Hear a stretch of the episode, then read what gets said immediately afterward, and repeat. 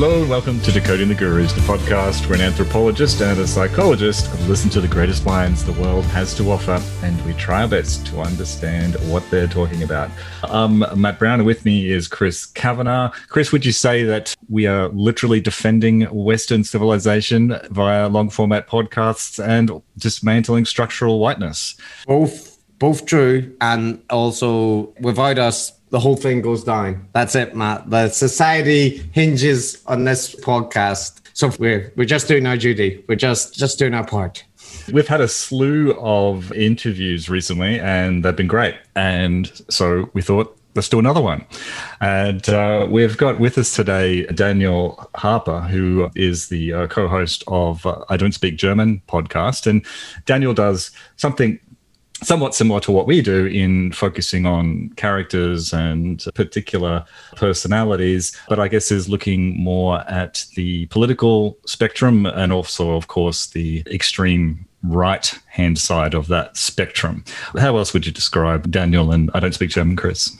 Yeah. So Daniel looks into the the darker side of the web and I think also has a explicitly anti-fascist angle to the their work. All right. Well, the man is here. Welcome, Daniel. Uh, thanks for having me. This is uh, this is hopefully this will be uh, entertaining and enlightening for everybody. So yeah, I like to I like to think that I don't speak German is like literally the darkest podcast in existence. You know, like it, it really is. Like people kind of come from like, yeah, I had to quit that and go back to my true crime addiction. You know, like that's the level of you know listening to the accounts of serial killers is better than listening to you tell jokes about the terrible things that Chris Cantwell did.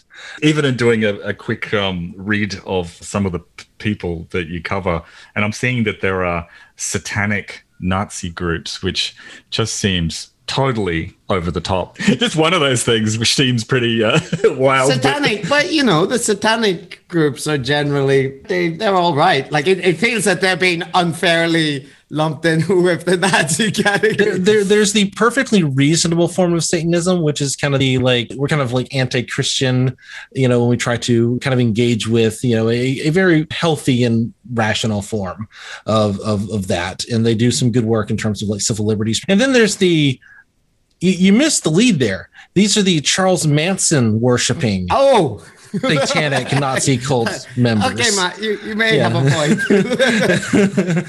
so let's add one more thing on top of that. You know, um, who directly inspired a bunch of mass shooters in 2019 in the United States? Uh, and the Christchurch uh, massacre was only the most prominent of those. So yeah. Yeah, like I'm a I'm a as like in my scholarship related to religious traditions, I'm always quite interested in syncretism, like the mixing of traditions. So you'll get crossovers where Taoist traditions will claim that the Buddha was actually Lao Tzu, who went to the West and became the Buddha, and or so on and so forth. So they all claim their deities or say that the other people are a version of their teaching. But I feel like that's the enjoyable version of crossovers. Whereas, like, what I tend to see more often now is even amongst the people that we are looking at, that, you know, Bret Weinstein is retweeting Scott Adams, who is being clipped by Dr. Rollergator. It's not this beautiful crossover I'd hoped for. The, the, the various shades of baby shit all mixing together, but maintaining their distinct odor. That's yeah. Uh, yeah. There's there's there's there's little parts of uh, Twitter, and you know, I'm not equating them to the worst group of Nazis that like you would look at, but it it's fair to say there's a lot of niches on Twitter that are just they're just horrible spaces. You like you go into them and there's like a little ecosystem that you were unaware of, and you're kind of like, I know, my life is better for knowing that this exists.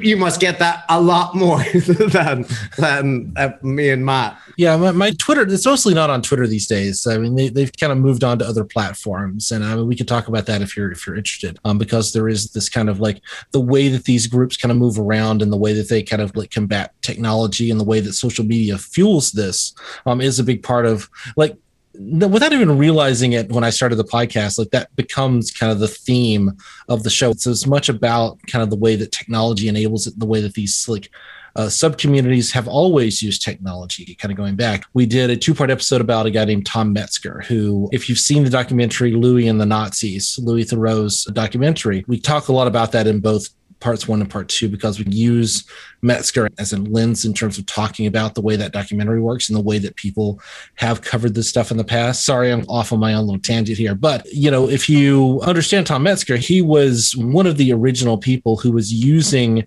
the internet before there was an internet. He was one of the first individual users to be actually setting up a bulletin board service, like an actual BBS in 1983 or 1984. These kind of far right figures have always used whatever the new emerging technology is in order to kind of spread their ideas. And that also connects to uh, the Order, which is the um, it's a terror group in the in 83 and 84 who ended up murdering the radio host Alan Berg. So there are like very clear material connections between outright violence and these kind of more quote unquote intellectual figures who are just kind of spreading propaganda and spreading ideas. So like we try to cover all of that and try to explore it and explain it as best we can in what is hopefully a funny and entertaining format. Sometimes there's only so much you can do, right? I I wanted to say, Daniel, that I, think one of your taglines is that you listen to what they're what they're talking about when they think no one else is listening, right? The the far right, and I thought that's an interesting approach because, in one sense, it does humanize them, right? To look at what are they doing, what's the actual communities, and what are their little feuds and so on that they get involved in. But on the other hand, you also get an insight into what they are actually about, not what they're publicly presenting, but what they're saying to other people who are on board with their ideology. I'm not saying that you, by doing so, you launder their image, but rather you don't characterize them as that they're inhuman monsters. It's more that they are humans and what they believe is monstrous. And they say so openly, right? When they're talking amongst themselves.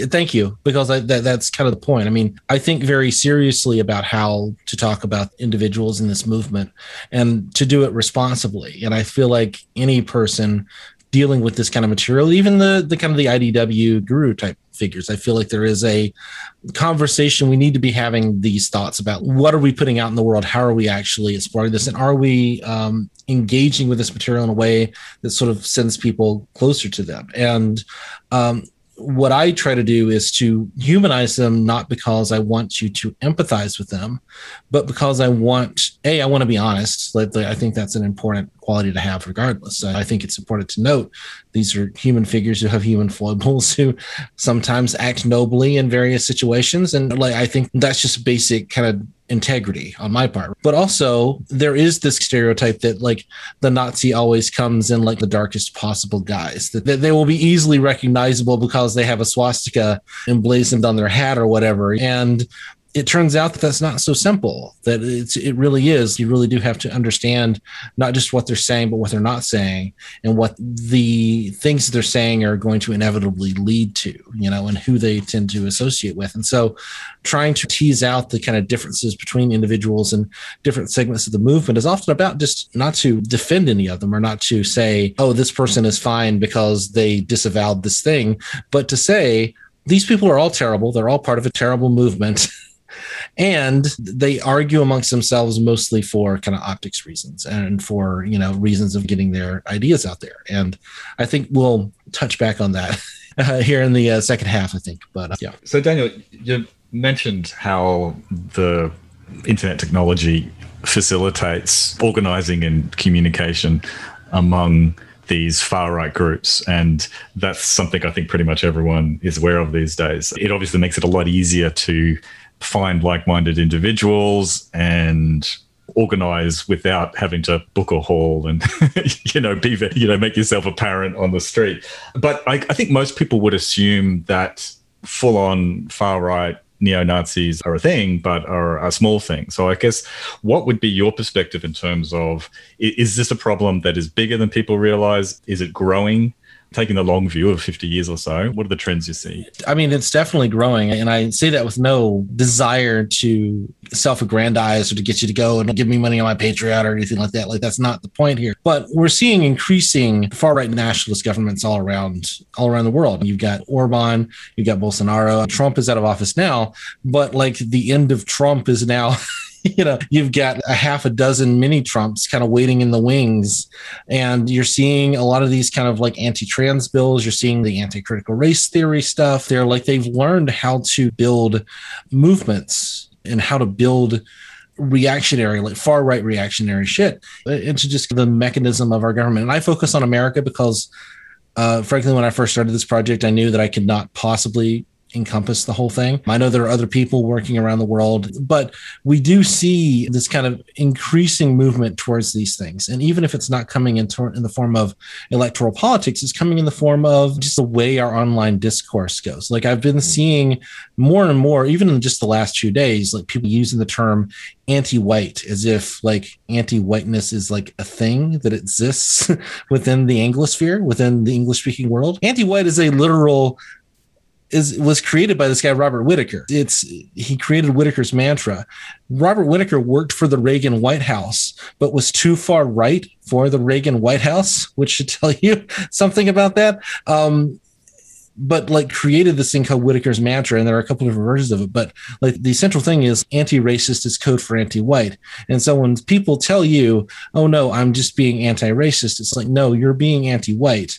And they feed this as a uh, like kind of a meme. Like before that term even existed, they were feeding it into discourse, and that became in the wake of the alt right, particularly starting around 2014, 2015, starts to become something that like suddenly we're just like using that term as if it doesn't have this direct meaning. Is it like we're using it as if it is a thing which it isn't. That's just kind of one minor example of where the conversation has changed. Look under any youtube video about the holocaust and you will find holocaust denial all through that thing which it was there in 2014, but not nearly the same way it is now.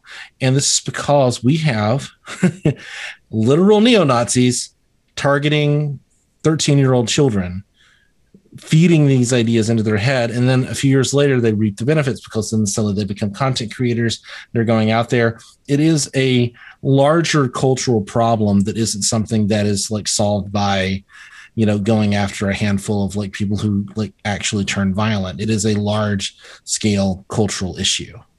And i don't think it's going to look like 1933 germany tomorrow in the united states but we are seeing the very clear signs of something that's like really awful and dangerous. And th- that's why i do the work i do frankly. Yeah. i would much rather go back to talking about doctor who frankly Uh, I, I I can't join you on that, but I can on the notion of the very concerning rise of populist far right movements across the across the globe. One point I want to ask about though, I think I read the thing that you linked to on Twitter when you made this point that when people invoke the issue of anti-whiteness as a concept that they are playing in the tropes from the far right that they might not recognize. They might, you know, in legitimate good faith, not not acknowledge that.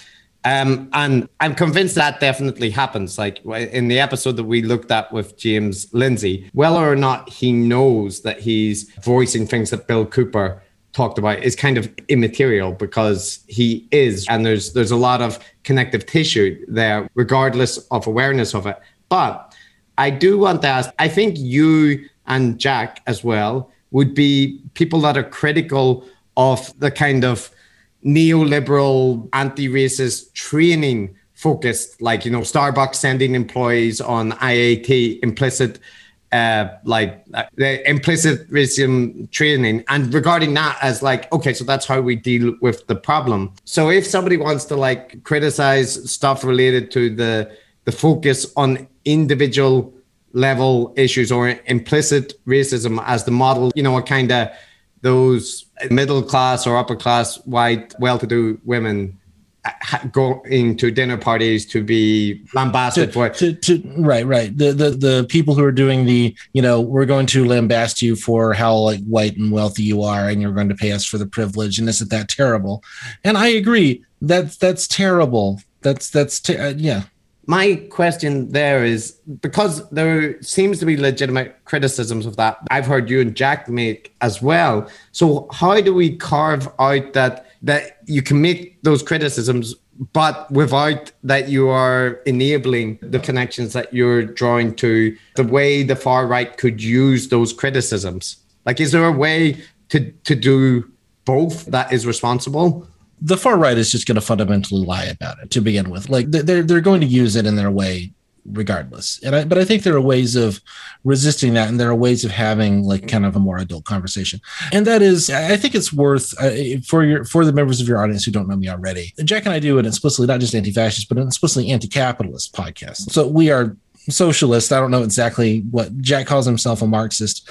Most people who hear the word Marxist have the most people who call themselves Marxists don't actually know anything about Marx. So just put a pin in that. This is a giant, complicated conversation that I don't necessarily want to get into, but we are, by the standards of anyone who has been on this podcast before, extremely, extremely far left, like just to be clear here. And so when I hear about the problems of like corporate diversity trainings, it's like, well, yeah, that's because the capitalist enterprise is fundamentally, you know, kind of doing things in furtherance of its own goals. Like, look, corporate diversity trainings, regardless of like how well meaning the HR representative who designed it are, corporate corporate diversity trainings exist because there are liability laws. If some middle manager starts saying some racist or sexist shit, the company needs to be able to defend themselves from a like civil suit.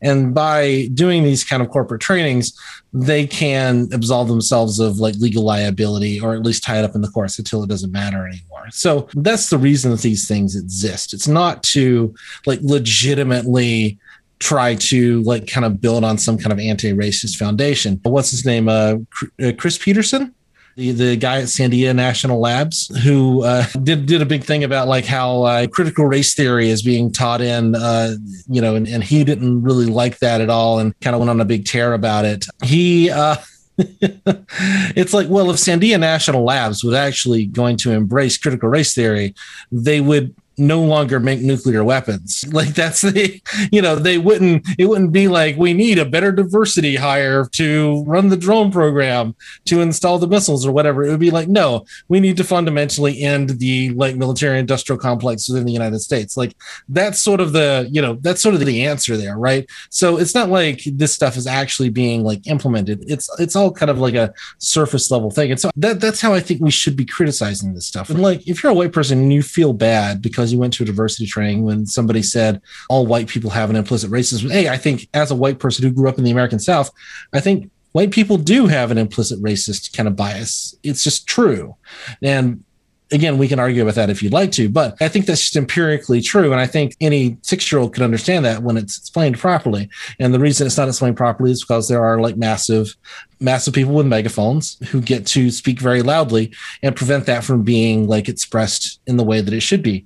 But if you went to a diversity training and you were and you felt insulted or you felt slighted about that, like A, I don't think that's such a huge deal. There are bigger things in the world to worry about. It was an hour out of your life. I'll buy you a cookie. Like it's fine. Like, you know, um, being, being slightly miffed at being told that all white people are racist is probably less bad than the African American person or the black person or the indigenous person in that same training who had to deal with a lifetime of suffering under a racist and white supremacist Western imperialist system. So think of it on that level. And I think that there are things that we should do to like combat these trainings. And I think there are things that we should do to talk about that. But I think the answer isn't, oh, Robin DiAngelo is personally a terrible person for like doing these things, although she may be.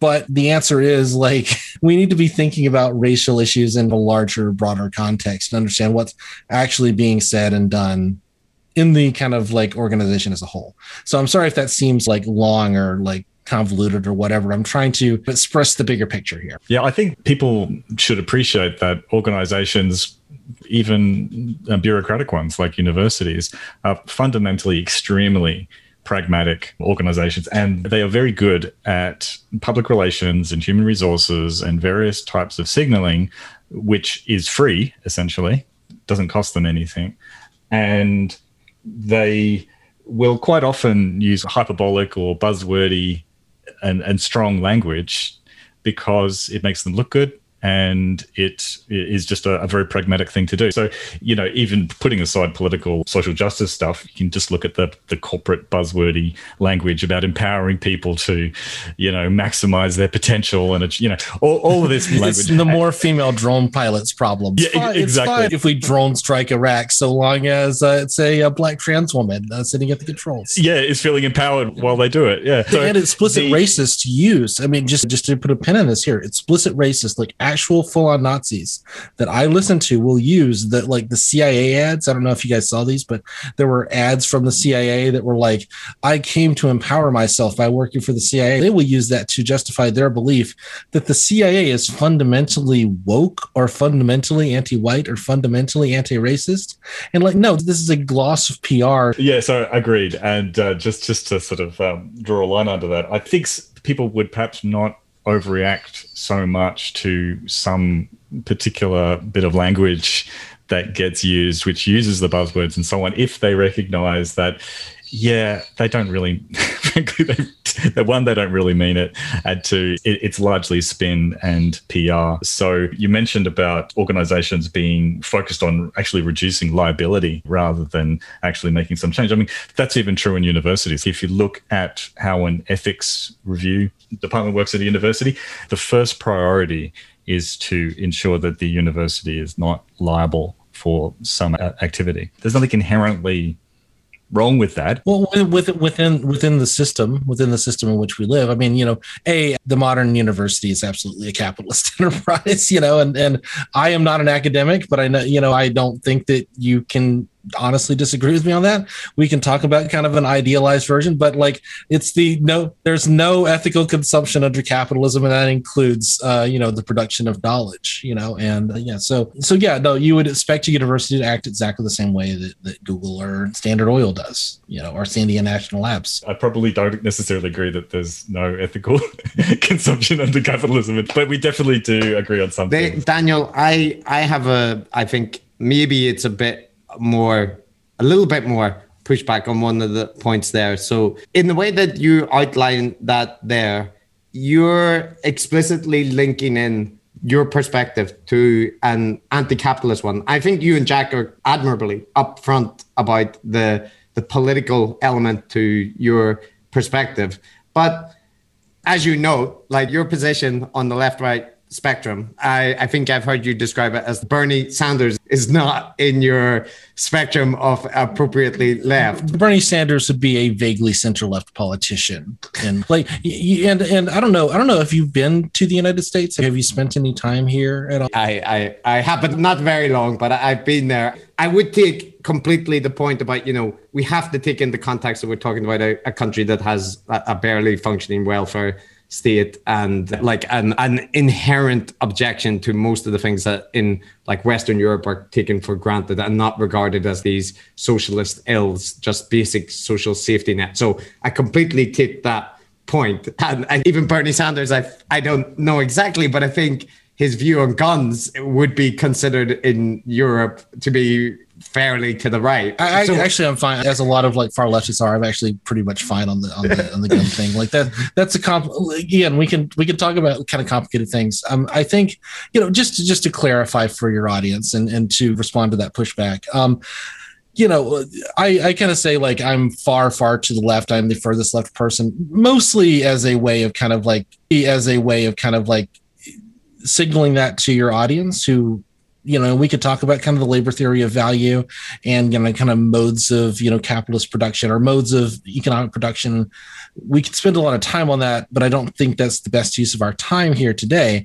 Um, you know, uh, ultimately, you know, I think that like my own politics are beyond the kind of electoral realities that are kind of existent within modern day capitalism, and so the issue is not you know Bernie Sanders is right wing. Like I'm further to the left than Bernie. So that that anyone within this kind of like electoralist system is fundamentally kind of like they can do great good and I supported Bernie Sanders strongly during the during both the 2016 and 2020 primaries.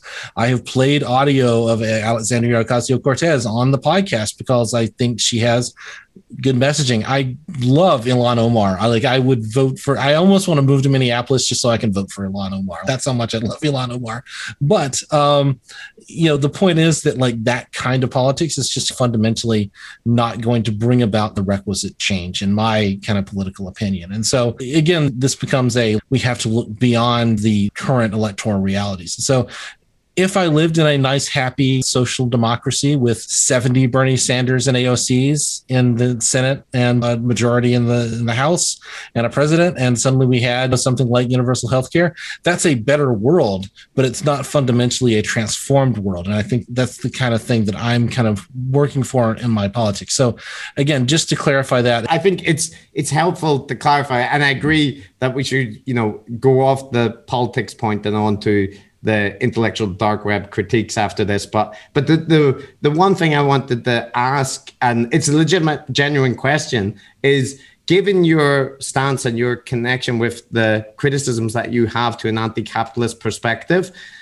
like do you want moderate left people to be part like do you see them as fundamentally on the same side or that that they are just weaker versions of the thing that you're critiquing. So you may have already answered this by saying, you know, your politics is not the same thing as the the criticism of the Nazis and and far right figures that you cover. But I I guess I'm just asking for clarification on that, like moderate liberals, now like say Biden types or Obama types, are they within what you consider like the broad house of the left, or are they also the kind of target of criticism for the podcast, if not for your politics specifically, or, or maybe they are the two inseparable? I guess that's my well. Uh, I, I think issue. I think I think yeah, I get what you're saying. And I don't like the thing that I get accused of sometimes is we're gatekeeping on the left and we're like neglecting,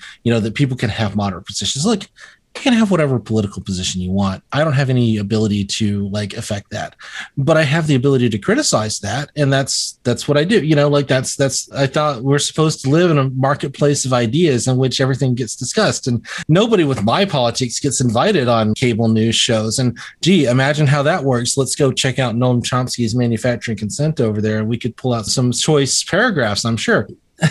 Look, I think I'm very pragmatic in these things. And I kind of take your politics are kind of more based on like what you do versus what you believe, right? It's what do you spend your time on? What do you spend your life doing? Is really kind of the key because there are people who are very moderate liberals who do really dangerous anti fascist work for free, for no fanfare, because they consider it necessary. And I would much rather work with those people than to work with people who call themselves on the left who mostly just go and whine on Twitter all day.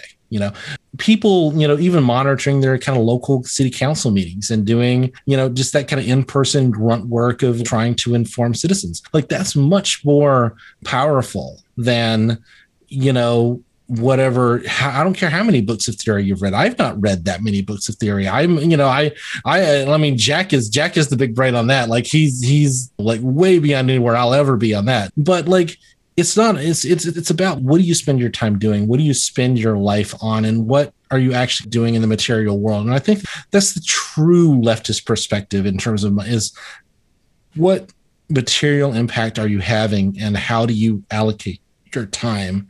And if all you're doing is like reading through theory just to have pointless debates with people. If you find that fun, that's fine, but don't pretend that's like actually doing something meaningful. And that and that's kind of where I land on that. So, like, I'm not trying to gatekeep based on ideology, but the people who are really doing like solid work that like means something, those are the people that I'm going to respect way more than you know, kind of Twitter drama. So I would completely sign on to that. Look what people do, not what they say. It's it's a valid way to judge things. But one comment and one question before we go to the IDW stuff. I want to get it before we go off the far right. So The, the first comment uh, is just that in the same way where you are upfront about where you are politically, since our first episode on the Decoding the Gurus, we've tried to do the same. Like we flag up where we stand politically. We do try to argue that's not the emphasis on the show, but we make no illusions about where we stand politically. And I think that's an important thing for people to do, just to make clear. So that was a comment. And the far right question that I had was, it's a bit left field, but so you talked about the far right and their ability to use these technologies and to get their message out there in a way which is, in some ways, quite impressive how they're able to be early adopters to new technology and so on. But uh, I see that.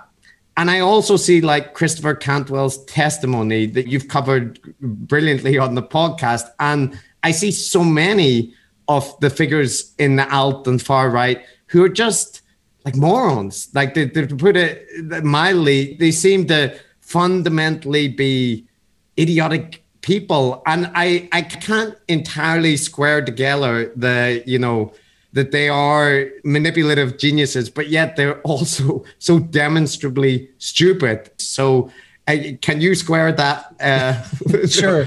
yeah. No. No. No. It turns out that uh, you know this this also feeds into the uh, the race and IQ thing. Is that there are multiple intelligences, and people can be very good at one thing and very good at very bad at another.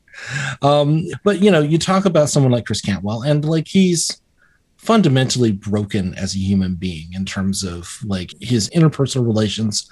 I think he's got severe personality defects, which anyone who spends any time at all learning anything at all about what he does. This is the crying Nazi, by the way, who was arrested after. Uh, so I know exactly who Chris Cantwell is. I've spent literally hundreds of hours listening to this man talk into a microphone for to the public and i have delved deeper into his pathologies than most people, not anyone. There are people who have gone deeper than I have, but I have spent many hours on him. Just just to clarify, he's the crying Nazi. You saw him in the Vice Charlottesville documentary. Yeah, he's a fool. Yeah, he, he his politics are broken. His personality is broken. He uh, spent way, way too much money on his podcasting setup. I can tell you that for sure. He was not as good with guns as he thought he was, or at least pretended to be. Uh, but he he was a very capable radio host. And he was very capable at like pushing out a very particular political message. And i think it's worth kind of disambiguating these things right? You get it you become a nazi because you're kind of broken in some way. Like that's almost universal. But that doesn't mean that you can't be effective explaining that message. And also, and this is something again, as a leftist, I'm always going to look for the structural issue.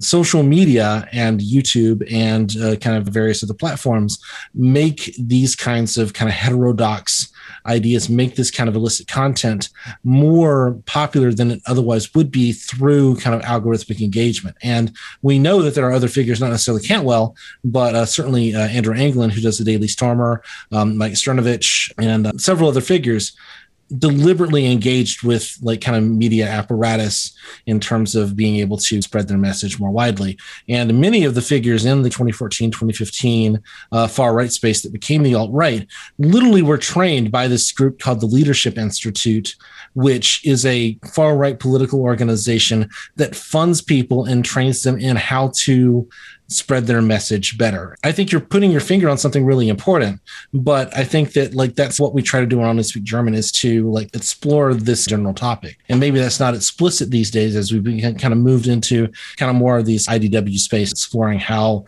uh, the reactionary ideas are, are, spreading from that space. But like certainly if you listen to like the the Christopher Cantwell episodes or the uh, Mike Enoch episodes, I think I think this stuff kind of does come pr- become pretty clear. That's that's great. Thanks, Daniel. Okay, so turning maybe to I don't speak German episode 88 where you criticized some of the, you know, more liberal or centrist or or moderate critics of the IDW.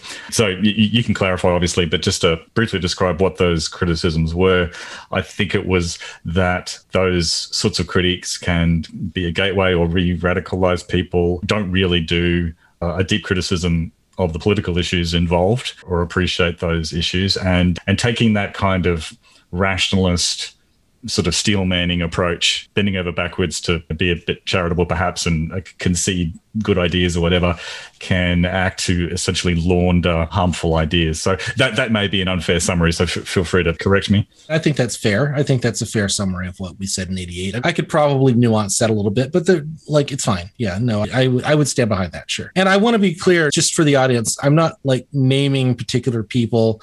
Like we, the goal was not to start a podcast feud or anything like that. Like the goal was to discuss it was almost more of a mission statement because we got to 88 and 88 is a special number in nazi spaces and we talked a lot about what to do for episode 88 and it just came up let's just talk about this. Let's not do a particular nazi figure. Let's not give them that attention to be episode 88 let's do something else. And also like after we recorded it we realized it's like a, a bit of a mission statement for i don't speak german. And so it's not i don't think it should be taken as criticism like kind of like a personal attack.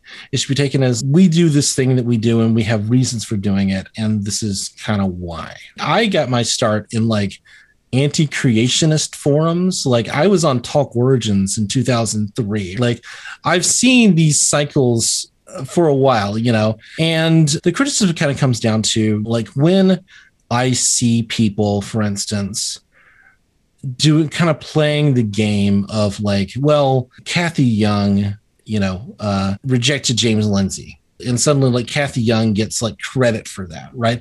Well, Cathy Young is just as bad. I mean, she's just as bad as James Lindsay, possibly even worse. Like, she has a longer history, if nothing else I can go and find you really terrible things that Cathy Young has said. She will reject James Lindsay when James Lindsay starts talking too much about the Jews. And, and then suddenly she gets credit for not being a part of that. If you don't want to talk about Cathy Young, you can talk about Helen Pluckrose, who rejected James Lindsay over the same thing because James Lindsay is an asshole. Like, I don't particularly care that James Lindsay is an asshole. I care that James Lindsay is actively pushing far right reactionary talking points that are actively harming the world. And the fact that Helen Pluckrose, up until 20 minutes ago, was deeply invested in that project, who published a book with James Lindsay. And I don't know, there's apparently a kid's version of Critical Cynical Theories coming out.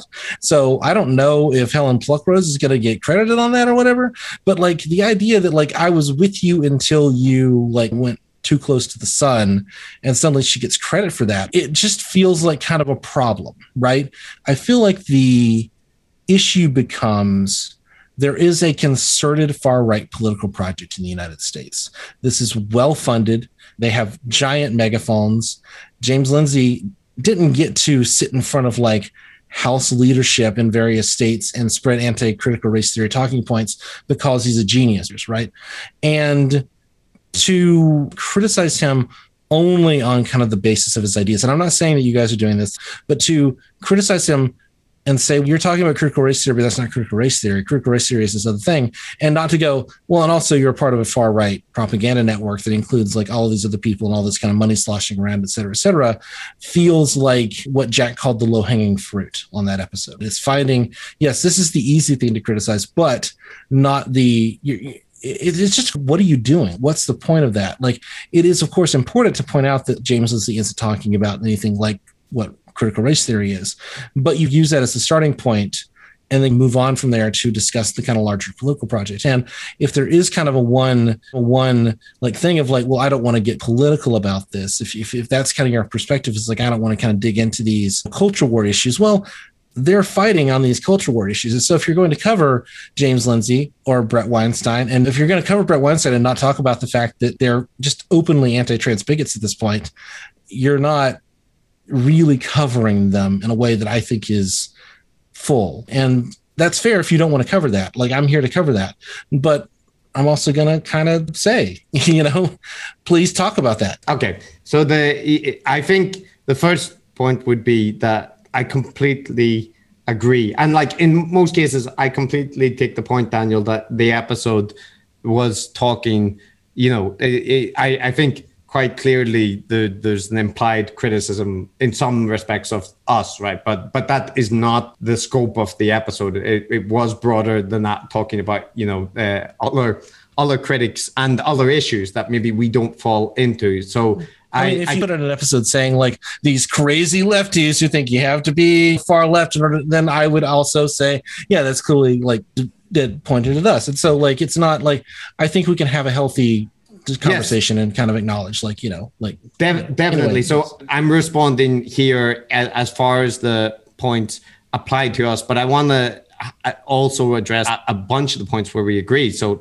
like the first thing for me is that 100% i think if you feel to consider the political elements and the role that the ecosystems that the the guru people that we look at are involved in you feel to capture really important elements like understanding looking at scott adams. Yes he's a manipulative snake but he, he is repeating a whole bunch of election fraud conspiracies and the people that he's referencing are all right-wing figures eric weinstein if you take like more centrist he's laundering the reputation of James O'Keefe, he's telling people Mike Cernovich and, and Stefan Molyneux were right about Hillary Clinton in the 26th cycle. And he's not doing the same thing for far left voices. So I, I agree. And I think our episode on Michael O'Fallon which it was which is a very good episode. It was a very good episode. I, I quite liked that one. Yeah. Yeah, and you know, part of the credit that goes to Aaron, but I I think we usually with most of the gurus, especially the ones on the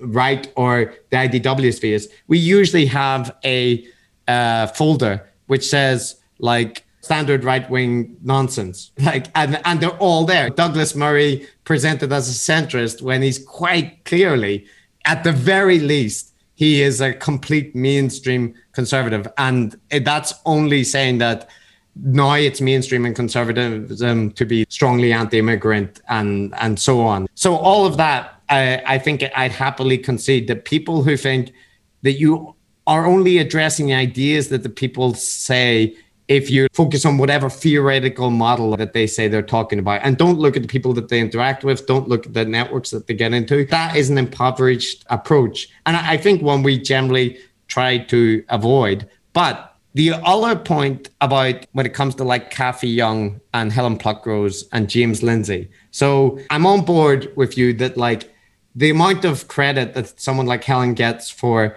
distancing herself from James when he's become openly far right and is talking about billions of people being killed and so on. And still, the level of criticism is very muted. You you get some credit because you're not appearing on talking tours with them, but it's a very low hurdle to not endorse someone when they're promoting like really out there far right conspiracies. And he does that and he doesn't get criticism for it. Whatever their personal relationship is, I get that, that, you know, there's interpersonal dynamics, but there comes a point when what the person's putting out is harmful. So we voiced that criticism of Helen on the, I think the episode with Aaron, but I agree that you shouldn't be extending massive amount of credit. But probably a point where I disagree is that figures like you could include Sam Harris and Cathy Young in that that they are more harmful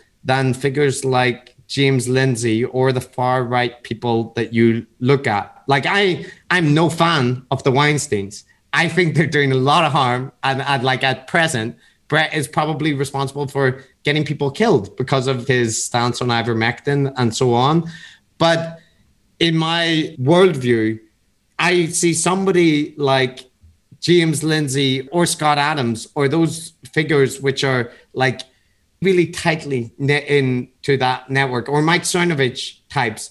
I'm not saying that they're like wildly apart on the spectrum because I see the connections there, but I think acknowledging the distinction is still it's not invalid to do because like Lindsay will endorse that there's a, a, there's a plan from the Great Reset to kill billions of people, and he'll retweet stuff from Infowars and endorse it, and you won't see that from like Sam Harris. So if people say it's just the same, then I think it opens the door for people saying, well, no, look, I can look at his feed. I can see that he's not doing the same thing as James Lindsay. So if you don't acknowledge this distinction, it feels like you're giving room for people to dismiss your view as too extreme. Uh, sure. Yeah, I hear that. And I take this as a sign that I have not communicated clearly because the point that I'm making is not you shouldn't acknowledge it. And and this maybe kind of reads more in terms of Twitter interactions that I've seen as opposed to like because obviously in a podcast you can expound on you, you can there's a lot more nuance capable in a podcast than on in 280 characters. What I see is kind of a oh, isn't it nice that Helen Pluckrose distanced herself from James Lindsay and then full stop without oh and also helen pluckrose is still fucking awful because counterweight is a bunch of bullshit etc it's almost like a wording question. It's isn't it nice that helen pluckrose yada yada yada versus even the completely terrible helen pluckrose is distancing herself from james lindsay. Let's not let her do that because ultimately we acknowledge they are part of the same kind of overall political project. And uh, like maybe that's you know you can see it as nitpicking or whatever but i think it's i think it's also pretty essential to understand them as part of that same project. I understand the desire to dunk on james lindsay but i also understand like we have to think about like how, how that message is being received and what what we're actually materially putting out there in the world. I literally like praised richard spencer on a couple of episodes of i don't speak german because even he saw how stupid this one of the like new political parties that's sprouting up is. I played audio of Richard Spencer and laughed at how he's absolutely correct to criticize these people for this thing. Richard Spencer is a terrible person. You know what I did right after I played that audio? I went, also, Richard Spencer is a very likely spousal abuser who is an absolutely terrible person who has terrible ideas. And even he, and, and it's a it's a tone issue as much as it is a kind of a like a factual question kind of issue. And again, I'm not perfect on this. Everybody has dunked on the bad person on Twitter. Everybody has bad tweets. It's about we need to be thinking about it on that level because our enemies, and by our enemies, I mean literal Nazis, are absolutely using this material for horrible purposes. Um, because I'm, I'm just trying to think of how we see some things the same and we see some things differently, right? And I'm just thinking about why that might be. And it's an obvious point, but one reason has got to be just like where we sit on the political spectrum, right? So, so something that will strike you as ab- abhorrent, say, or just really objectionable, it doesn't strike us as terribly bad simply because of the difference in political opinions. That, that's one thing. So I think we have to attribute some of it to simply where we're coming from in terms of political perspective. The other point of difference, I guess, is we do try to steer clear of politics, even though it's impossible to completely. So certain of these gurus that we've talked about are just these political animals whose appeal is based on those issues, and we have to acknowledge that. But for some of the people we cover and the things we're interested in, I don't think the political dimension is the most salient dimension. So, to give an example of this, I'll mention Bret Weinstein, right? Of all the people that we cover, we think he's one of the most harmful with the anti vax road that he's gone down. But if I try to conceptualize where he is, I would say that the main issue is the the self-aggrandizing narcissism and the conspiracy theorizing and just leading people to a fundamentally deluded view of the world that isn't based on empirical evidence and doing scientism essentially pretending to be doing science and not. Now there is absolutely a political lens to this guy as well but where I'm coming from is that's not always the main thing. For, for me, the main thing is sometimes something else. And, you know, it's got to do with our interests. Like you obviously focus on far right, on Nazis and so on. So you naturally will be drawn to that. Chris and I have a, a research background in things like health beliefs and spirituality and religiosity. So we, we just have different interests as well. I think there's some points, Matt, where you and I might be slightly divergent as well because I also sign on that the our focus is not on the political aspect. We're interested in looking at people across the spectrum, including some of the people that are not really primarily interested in the political sphere. I think that where somebody that is the salient feature about them, like Douglas Murray, for example, that a good part of our analysis ends up being about the kind of their disguising of their political views in specific kinds of rhetoric or the way that they use a particular kind of delivery to promote a specific kind of politics. So I guess I'm just nuancing the point that it isn't that we seek to push out any political content. It's that in the selecting the people that we cover, the main thing isn't do we agree or disagree with their politics. And the other point that you made. I'm not disagreeing with this. I'm seconding it. That whereas take Eric or Bret, whichever you, you want from those brothers, the there's an absolute reasonable point to look at the influence of Thiel Capital and to look into the the people that they're promoting and various aspects about the, the political side of where they are and where the IDW lies as well. But I, I think you guys as well, Daniel, when you covered them, you are also acknowledging that Eric is he has this whole thing that he invented the theory of physics. This is what he goes and talks on Rogan about. And yes, he's talking about like culture war stuff endlessly as well. But it doesn't feel to me that's a superficial element of his story is like his view that he's a misunderstood genius or the or Bret's view that telomeres he discovered this thing. So digging into those parts and the various pseudoscience stuff that they promote, it doesn't have to me an an a necessary political angle because they could be advocating a completely different type of politics and still make the same uh, stakes. And it would be important to highlight to people look, this is why you can't trust people who do that wherever you find them on the political spectrum. Uh, sure. Hey, I kind of broadly agree, but I'm going to push back on some issues. And I think the first thing, and this we said this, I said this on episode 88, and it's something that I fully agree with, is that you know to say it's not political, like we're not talking about kind of a political thing when we talk about this. The status quo gets a sort of pass for just being a thing that exists and therefore kind of non-political or apolitical. And I think that's a very dangerous attitude to have. And that's not like I'm not criticizing you guys specifically for that, but we have to understand that like like being anti-vax is political in the sense of who is going to be harmed by being anti-vax and this is going to differentially affect various populations and all this sort of thing. It's not to say like you have to be obsessed with kind of the political angles on this but that i just reject the premise that like you can just ignore the politics. And i don't think that's what you're saying but i just want to be i just want to highlight that first is that for people who have far left politics never find our perspective really gets like a say within mainstream discourse. And and yet if you're a socialist, you get thrown the 100 million people died under communism every day. And it's like, okay, how many people are dying now under the capitalist system? But that doesn't get counted. You don't get to just ignore the political just because you, you have we happen to live under a system that, that privileges you. Privileges me. I'm a white guy. I have a nice comfy existence. I have a decent job.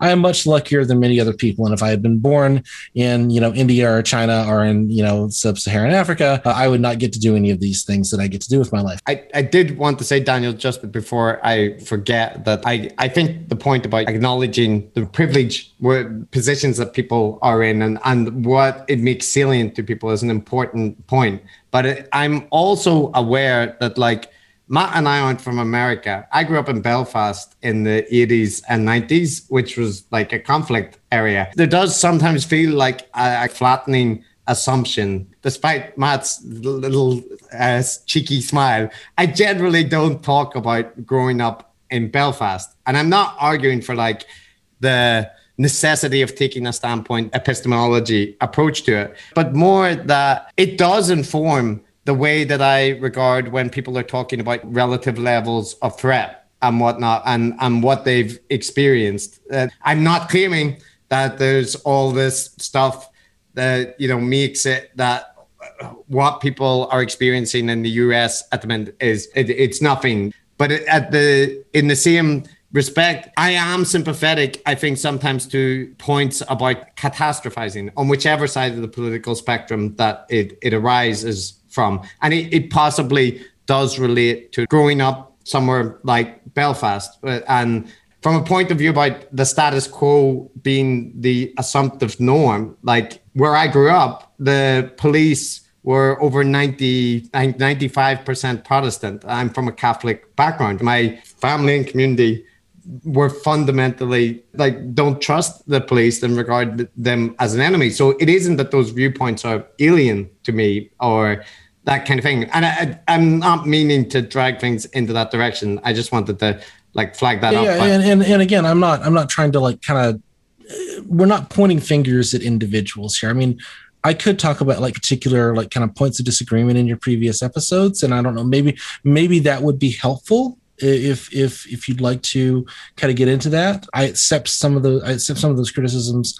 I would be happy to kind of discuss them point by point at another time, but maybe I can I can just kind of highlight a couple of things that that you've done on the podcast that I think maybe were um, less than helpful. If that, perfect, if that perfect. Yeah. So sure. we can we can uh, let's do that. Let's move to that. But the, with that, like Belfast waffle.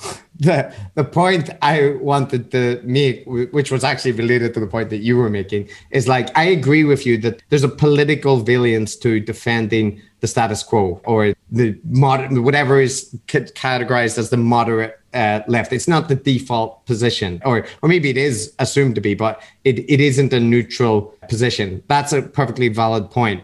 But one point in response to that is that on the far left in the IDW, and I don't know about far right, but I would assume so.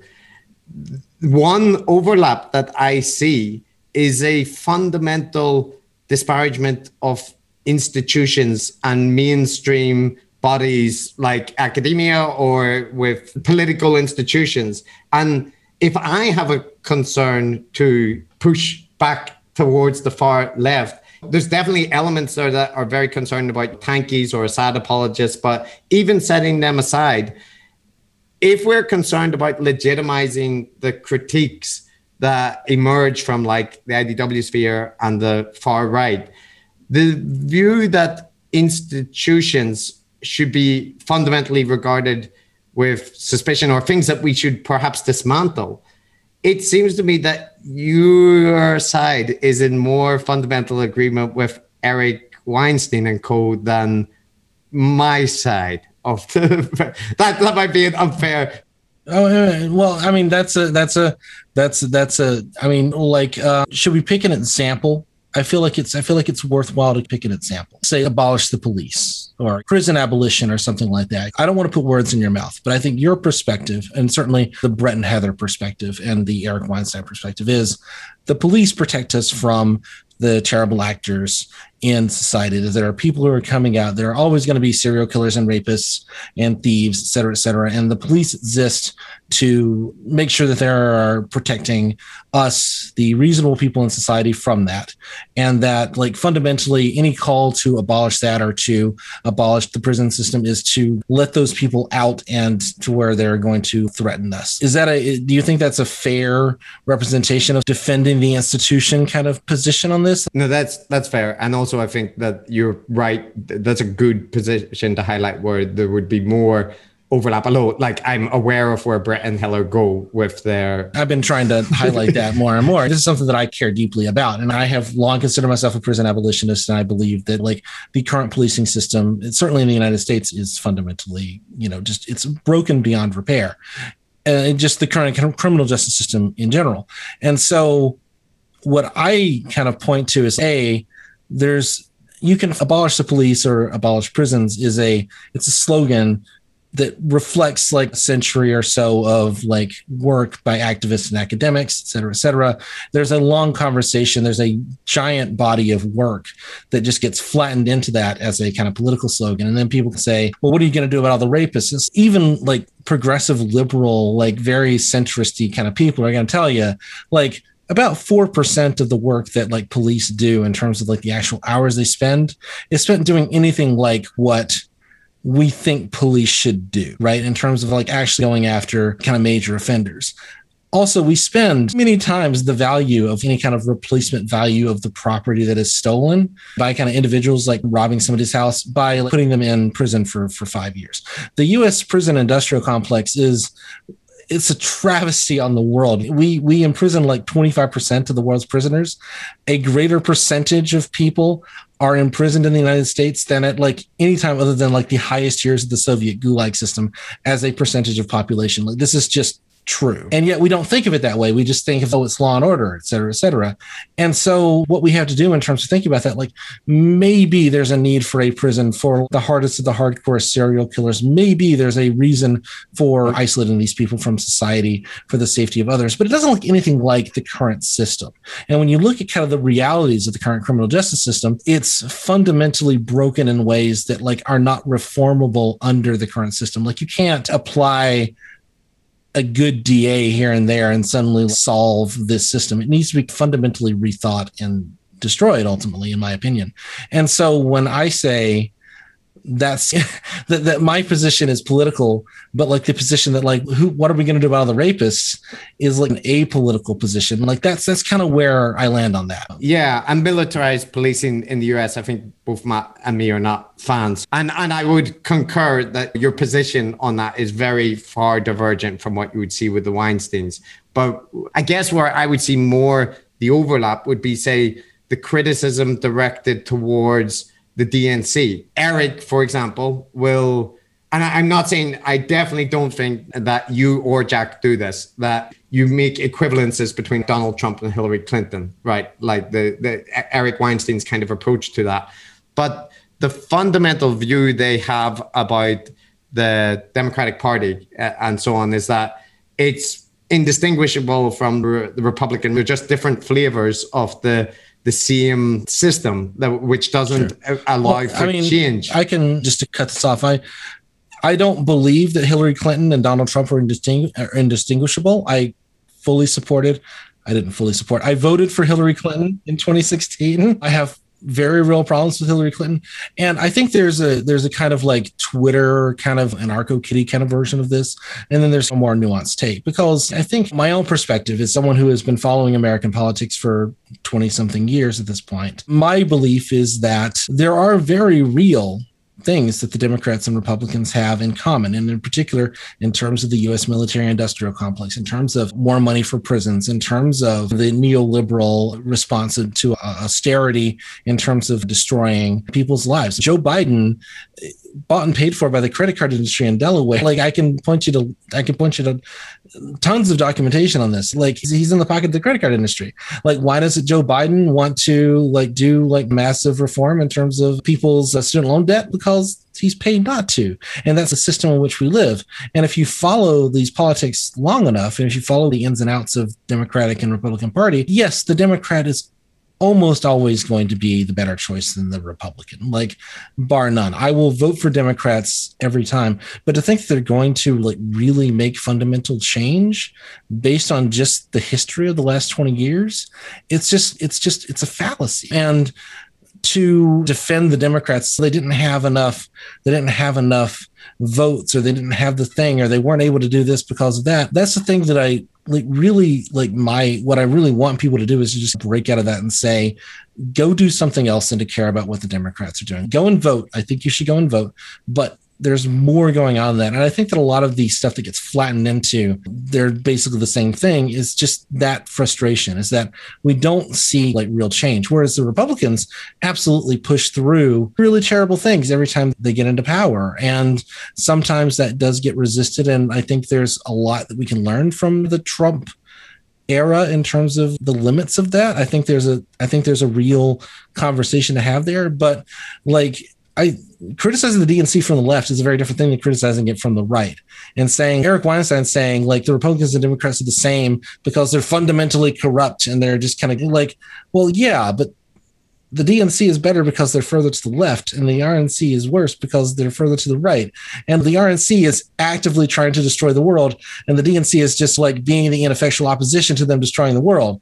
I understand where you're coming from, is that like on a surface level, it kind of feels like, oh, it's the same comment, but it's not. And and I think that any kind of principle of charity in terms of saying, yeah, any sense of a principle of charity in terms of allowing for more than 280 characters of conversation about this would reveal that. I, I, I think that the point you're making is important, and it might be the same point that I would make, like to defend some other points where we you might say, oh, if you make a point which is similar, you know, gives credit to something that Jordan Peterson has said. In a way, you're making for your audience him seem palatable, and I I would push back at that that it's more the case that the nuance that you're talking about is important that you know jordan peterson can make a reasonable point about something the stuff that he smuggles in alongside that or, or, why you should oppose him but in acknowledging that if he makes some reasonable point it doesn't entail that all the rest gets dragged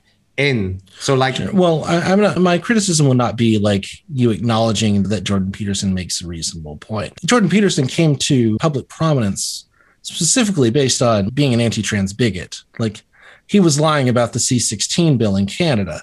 Like, otherwise, he'd be an obscure like psychology professor that wrote a weird book. That's who he was. He does kind of do the self help stuff for young men.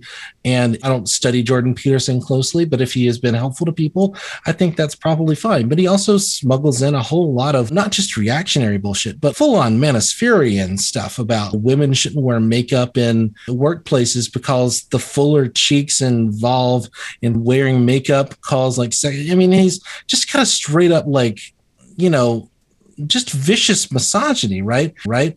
And that's not to say you can't say, well, Jordan Peterson made a good point here. I actually learned quite a bit from your initial Jordan Peterson episode because I find him word salad when he kind of gets into his like, you know, weirdo spaces. I just don't have the language to even begin to understand him. And so I appreciate that you can kind of dig in and kind of understand him, but to not see him as a fundamentally a figure who has been brought to the forefront based on this kind of like far right reactionary politics and that this is his goal like that's what he's trying to do. It does feel like sometimes you don't have to hand it to him you know? Sometimes you just gotta go. And and like again i'm not trying to necessarily criticize you on jordan peterson in that way because i think your coverage has been has been pretty good but to not kind of also highlight that other stuff does give him a little bit of a pass. I think more directly, if I can give the criticism, it's the uh, Sam Harris, the kind of meditation episode that you guys did. It was med- where he was kind of talking, he was selling his app, and I feel like there was a very kind of clear you know, well, Sam Harris is kind of a reasonable figure. I agree with him on a lot of things. Sam Harris has been like supporting the military industrial complex in the United States for a long time. He sits along and like goes along with Douglas Murray, where Douglas Murray is saying these these Islamic countries, like they don't care about trans people, they don't care about those kinds of issues, and that's a serious civilization, and we need to be serious like that. I mean, he's like again, this gets back to the like, I care about what you do and not what you say or what you believe. Sam Harris just not, you know, he doesn't spend a lot of time talking about like, how do we solve poverty by talking about mixed land use or something like that. He's not like putting out there and like exploring these kind of ideas. It's either kind of like scientific, you know, kind of like big picture is there life in the universe or like joking around with Ricky Gervais, which is a thing that he's doing now apparently, or it's almost always kind of reactionary garbage, right? It doesn't matter to me if he like hypothetically votes for Joe Biden. It matters to me what work he does in the world. And by that standard, I think Sam Harris can be fairly considered a pretty far right figure in terms of like the things he actually puts his energy into. You know, there was a uh, piece by uh, Nestor de Buen at Merion West, a better way to understand the intellectual dark web, and I would like to recommend that to people. So, like with Sam Harris, a couple of points. Uh, like one is that episode was not a normal episode on Sam Harris. It was just a like a special episode because of a particularly bad thing that he dropped, which hit these specific features of kind of an interesting new wrinkle in the guru dynamics. He's presenting himself as a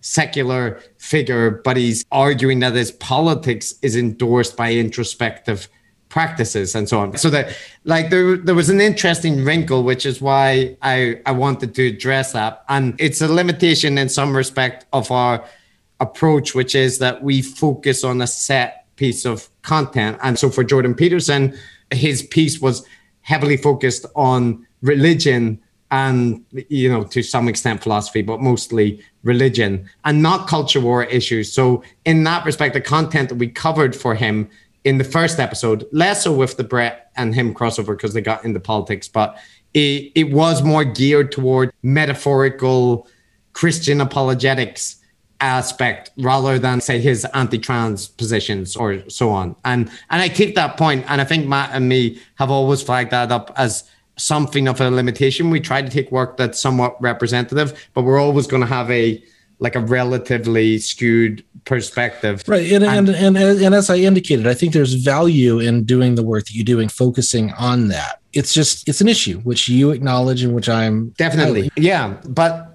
here's a part about probably where I think like in some ways i agree because if, when we do an episode on sam harris as which we've discussed doing a proper one I think any fair treatment of him has to deal with the kind of points that you're talking about, like his wallowing in the culture war. His, you know, I've considered doing the episode with Kathleen Belew. Belew. Oh yeah, I, right. Oh because yeah, no, I know that one. Believe me, I know that one very well. On uh, on white supremacy, because I think that is an episode that's very clear about like where Sam's limitations, blind spots, sympathies are, and where they can lead to really dark places, right? Like arguing yeah. that the Christchurch shooter is just a shit poster. We don't know what his ideology is. What? There's an 80 page document uh, about. oh, no, uh, but it was filled with jokes. You don't understand, Chris. How could you possibly interpret this? Like, this is this is just a bunch of garbage. I would also highlight the the Ezra Klein. If you were going to do one, that's the one I'd love to.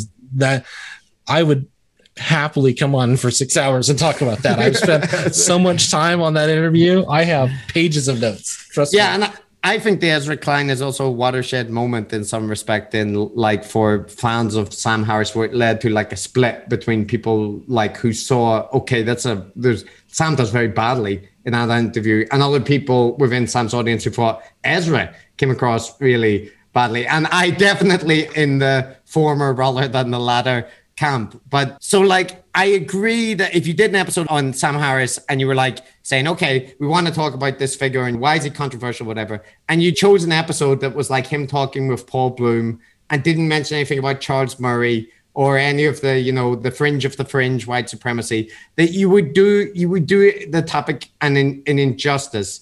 Uh, but on the same respect, I think there is a reason that Sam Harris is regarded as like a more reasonable figure than many of the others in that space and why people are still willing to appear with him including people who do research on far right or alt right groups andrew marantz and so on. But the i so i think that element of sam harris which is perhaps captured in a bit by the the mind science element the uh, episode that we covered although we were harsh there. It also has to be addressed in this isn't so much your critique daniel i think. It, it might be more Ina, uh, who you know is a well-known critic of sam harris and, and quite detailed and, and documents the points that she wants to make. But when she or now when you say that it's it's more reasonable to put sam into like a, a quite far right space to some respect that that mm, to me means that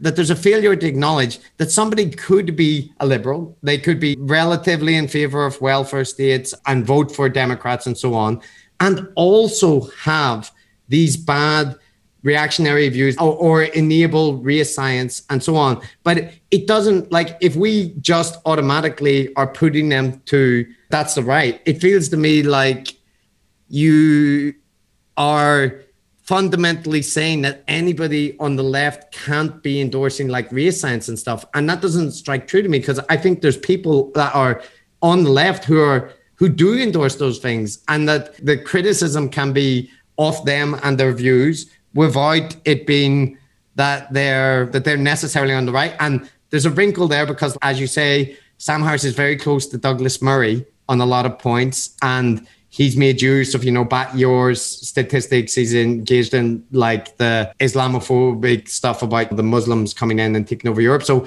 I don't want to just limit it to this point applied to Sam Harris because you could take issue with that. But in general, how do you respond to that point about somebody well, is like automatically on the right. Ultimately i think the thing that we're leaning against is like how do we want to talk about far right far left centrist et cetera et cetera. If you sit and uh, like kind of graph people's uh, opinions on various issues ultimately left right is a uh, broken dynamic because it is one axis. And like where, where i would land on this in, in a sentence is again like where does he spend his time? And if he was going to spend his time talking about urban planning advocates, talking to, you know, people who are reducing poverty, if he wanted to spend a bunch of time on that, then I think we could fairly say, yeah, he's a mixed bag politically, but what is he's got one of the biggest podcasts in the world and what does he choose to do with it like in a more general sense, can people have a variety of beliefs? Can there be like racist on the left? Absolutely. Like, yeah.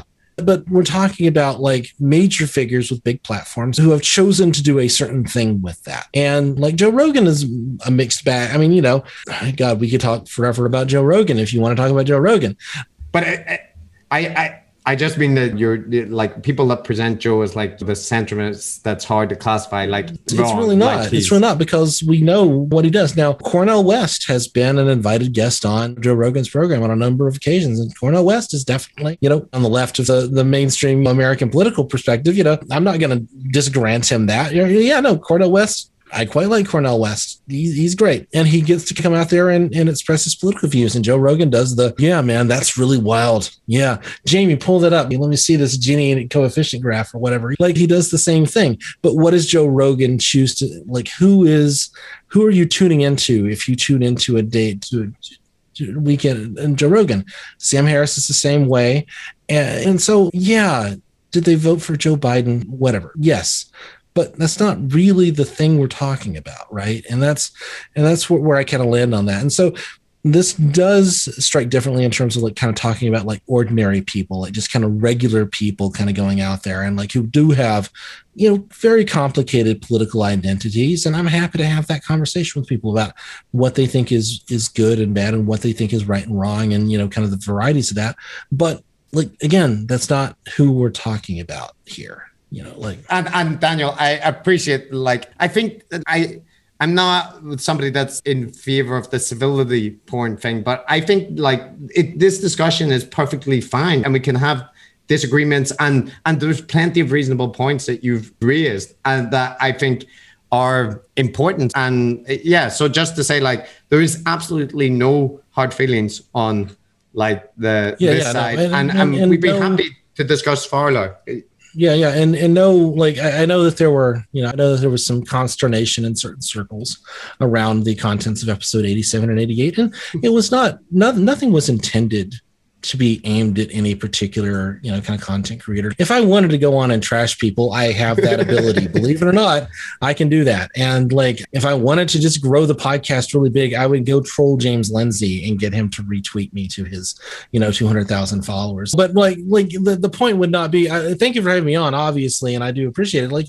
it's not about like there are ways of growing the audience that are not like oh let's go have a let's go pick a fight. You know, good, good faith is a dirty word because of what they've done to what you know various people have done to that word. But I I think that using it in the way that it's actually intended, I think good faith criticism is welcome and and like I've I've no issue with that. Well, I kind of get it. I've listened to I've listened to every main episode. Some of the bonus content I have not uh, listened to, but I mean, I really liked the Gwyneth Paltrow one. I want you guys to do more more like that. I was telling Chris he should do some of the YouTube live streamers. I'd love to see like some stuff about like kind of. I think that there's a, like the parasocial relationships that live streamers have with their audience, and you know that kind of stuff. I would really love to see you, know, you guys' is like style of analysis towards that kind of stuff. Honestly, I think that could be like really fast. Like, I'm not telling you what kind of content to produce, but like I would personally just really uh, appreciate that. You know. But yeah, look, I, I haven't said much in this um, uh, episode. I, I, think I'm probably less invested in many of the topics we've been talking about, perhaps. But also, you, you know, I I've, I've, pretty much signed on to a lot of what Chris has said, and a couple of points that you've made that I've pulled out. I, you know, there's there's there's obviously very strong areas of agreement, you know, where we just see things exactly the same and that's that's interesting to note. There's, there's there's other points where we see things a little bit differently, but that's also interesting too. So thanks for coming on, and Thanks for making those points, those criticisms, even um, because yeah, like you know i've like i don't know sorry to return to something you guys were talking about which was sam harris like i, I don't know sam harris anywhere near as well as you guys do right so i've got like a like a normies type of outsider casual viewers yeah and you know i you know well, one of the interesting questions is, you know, what is somebody really? Like, what are they fundamentally really about? And, you know, you, you can take a character like Sam Harris, and I just pulled up his podcast website and seeing there's an episode on Are We Alone in the Universe with Neil. That's the first one, Neil deGrasse Tyson. In fact, a whole bunch of stuff on space. Yes, some culture war stuff. He talks with Jesse Singal but also stuff about brains and all kinds of things, you know. So I'm aware, mainly secondhand, of of his, you know, to put it extremely charitably naive endorsement of certain of certain things. But you don't have to be super charitable. Yeah, you, you can say that there's a pattern there. So yeah, I don't know. Like, I don't have an answer to that question. You know what I mean? I, I think w- it's hard to know what somebody is really about, what their fundament are. They just being naive?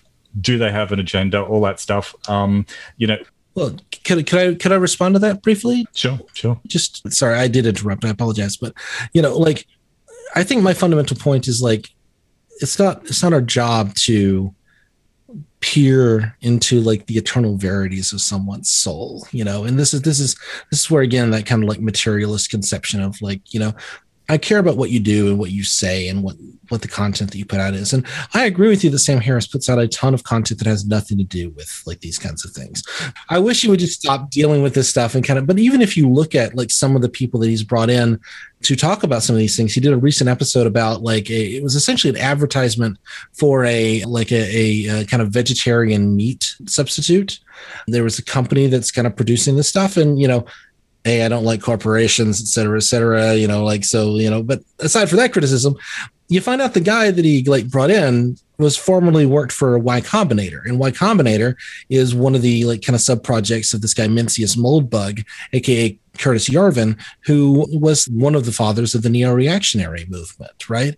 And so he's had people from that organization on a couple of times. And so you can dig into this and find those kinds of influences, even in some of his like kind of more um, non-political or kind of apolitical episodes. And even when like he he brought on um, uh, I forget the guy's name, but he's a uh, Indian biologist, a cancer biologist, and a he starts talking about Charles Murray and race and IQ in the middle of it, but he also does kind of a soft support for eugenics right there in the middle. And so like often this content is like buried in there, even if it's you know like topically not you know if it's not kind of right there on the surface um, and i think that's that's kind of i know that that's a detail of you know you just kind of listen to sam harris that you don't get from just looking at the website but i think that that's a that that's kind of why i think it's important to kind of highlight these things sometimes right yeah.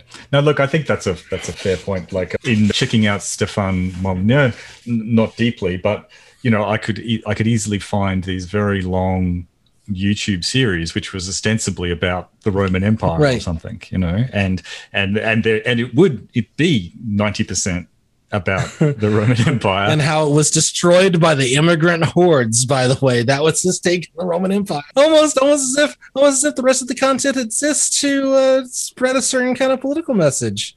Almost yeah. Yeah, so that's right. So, so, so yeah, that's so, sorry, fair, sorry. That's, again, that's that's me being snarky. I'm not, uh, you know, uh, I'm an asshole. Everybody knows no, I'm an I, asshole. Matt, but before you move on, just to, I'm sorry. I'm very sorry that both me and Daniel are interrupting you here. But the, like with Stefan Molyneux, I think that's a good example because I think Daniel, you would see a lot of what he's the stuff that he's done, like you know, highlighting the connections to the right wing ideologies and whatnot. But like for me, well, that's definitely true, and like not discounting the white ethno nationalist po- component of Stefan Molyneux would be a huge mistake. The fact that he ran a predatory psychology cult is also a huge part, and like the fact that he's this narcissistic figure who's adopted a whole bunch of different political ideologies, which are essentially about making himself the central grand cult figure. That's like that's a, he's a good example of how the perspective that we might take looking at his manipulative techniques would be a, a valid prism to look at things but it wouldn't be that you know the white nationalist ethno stuff that he is in is therefore irrelevant but just that you could look with both lenses yeah. and get, and find out a lot about him I agree, and, and I, we did an episode on Stefan Molyneux, and I don't think we covered you know that aspect, the cult aspect, as much as maybe we could have, because you know our focus is where our focus is, and it would be absolutely valid to look at you know Stefan Molyneux through that lens, and I mean even through like your recent episode um, about the geometric unity stuff with Eric Weinstein, perfectly valuable, valid content. That, that's not the argument I'm making here. It's absolutely worthwhile to talk about Eric Weinstein and the geometric unity paper and how it's a bunch of bullshit that doesn't make any sense and like it's him self-aggrandizing and like that's that's 100% valid and useful content to produce so long as you're not also ignoring the other side of it is kind of where where i would land on that. And so if you talk about stefan molyneux and you do four episodes about like the cult leader stuff and then also don't go yeah and he was one of the like major figures that led to the kind of alt-right radicalization in 2015 and 2016 like you're you're kind of doing a disservice both to how bad Stefan Molyneux is, but also to your audience ultimately, and to you, and you're deciding what you think is important, and what you think is important is not the fact that Stefan Molyneux is a Nazi. you know, like, like I don't know. Again, like I'm not, I'm not. This isn't aimed at you. It's aimed at how we talk about this stuff, and again the choice of like how we cover and what we choose to cover and you know what kind of questions we ask us i think the the what i want people to kind of come away with this yeah yeah with. Yeah, sounds good. And the and in the spirit of sort of wrapping up in that, one final sort of comment, which is that like one thing I learned from having Aaron Rabinowitz on to uh, talk through the um, uh, O'Fallon episode was that even though, as we flagged up at the beginning, he's like he's much more woke than us, right? But what I learned from that episode is that with that content, frankly, it doesn't matter it, it doesn't matter whether you're a milquetoast liberal like us or, or, or whether you're like super woke or a communist or whatever. Like you, you will fundamentally agree. You know, the only people who who would disagree with with our sort of premises, people that are frankly far right. You know, so I think in in many cases, um, you know, it's important to take into account those political things. I think there's, you know, there can be that narcissism of of differences. Not saying there's small differences, but like like I I would like someone who's a Republican voting Trump supporter to be able to listen to something that we did on the anti-vax stuff of Bret Weinstein and go, that's anti-scientific, anti-vax nonsense. They may not have changed their mind about Trump or whatever, but hey, that's that's still good, you know, to get vaccinated. I think. Like it's it's like like that's not the level of that's not the level of analysis that I was aiming for necessarily. And again, I like the podcast. I am a Patreon supporter. Uh, to uh, to all of you, to this is how you get on the podcast: is you just pledge enough money. That's right. Pay us money and criticize us. That's how you get on. Um, so, I, so look, just to repeat, Daniel is the co-host of I Don't Speak German. If you want to learn about the truly scary stuff that's happening on the far right, then you really couldn't go to a better place. I think. I didn't talk much, but I enjoyed listening, guys. And yeah, thank you for coming on, Daniel. It was it was good fun. See, listeners, Matt admitted that we didn't stop him from talking. He wanted to listen. It was his choice. It's, he has agency. He is a a, a person in this world. The, the, blame Matt, blame Matt. So uh, yeah, but uh, Daniel, thanks. And uh, like I. I agree. I, I get a lot out of I don't speak German. Even you know, I I would have some criticisms of the podcast, like just because of a different um, perspective that I have. But I I will say that I usually get a lot out of listening to the episodes and your guys' perspective, even where I disagree with maybe some of the political point or so on. So I, I would encourage anyone to listen. And you've done a lot of episodes recently on IDW stuff, which has a lot of good research in it. So, you know, again, I just want to clarify this is not meant to be a like contentious kind of like battle or whatever. Like, this is good faith, reasonable conversation. The stuff we're doing is actually important. If it wasn't important, I would quit tomorrow. Like talking about these things actually has, again, material impacts on the real world. And so talking about how best to do that and like really kind of sharing that back and forth, I think is, is an important conversation to have. Yeah, for sure. For sure. Agree. So, yeah, thanks for coming on, and uh, it's been great. Oh no, no, uh, this was this is a lot of fun. I would love to. I'd love to come on again if you'll have me. So uh, yeah. Thanks, Daniel. Thanks for coming on.